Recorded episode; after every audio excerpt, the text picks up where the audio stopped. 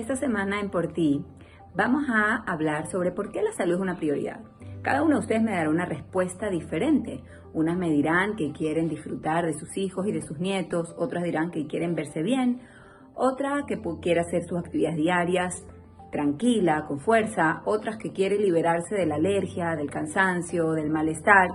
Es decir, la posibilidad de respuestas es infinita. Ahora, el Hazonish, un sabio de las últimas generaciones, nos dice que cuidar la salud es una tarea preciada ante Dios. ¿Qué significa esto? Muchas veces nosotros pensamos que las tareas preciadas ante Dios son hacer buenos actos, eh, darse de acá, ocuparnos de la familia, preparar Shabbat, hacer comidas ricas, ¿sí? ayudar a otras personas, aconsejar, etc. Pocas veces relacionamos una tarea preciada y una tarea espiritual el hecho de cuidar nuestra salud.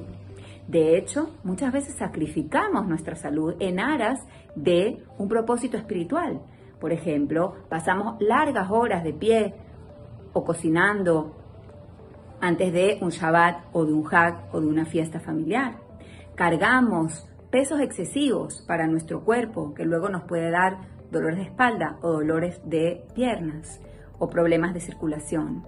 También puede suceder de que durmamos pocas horas menos de lo que nuestro cuerpo necesita, porque estamos ocupándonos de los demás. Entonces, ¿dónde queda aquí la salud como prioridad? ¿Dónde realmente lo situamos como una tarea apreciada ante Dios? Y déjenme agregar de que este hecho de que nosotros lo tomemos como una tarea y parte de nuestro trabajo espiritual no es simplemente bonitas palabras o buenas intenciones. Realmente se tiene que reflejar en nuestros actos. Así que para esta semana lo que te voy a dejar es una tarea de observación. ¿En qué momento de tu día se refleja que realmente la salud es tu prioridad?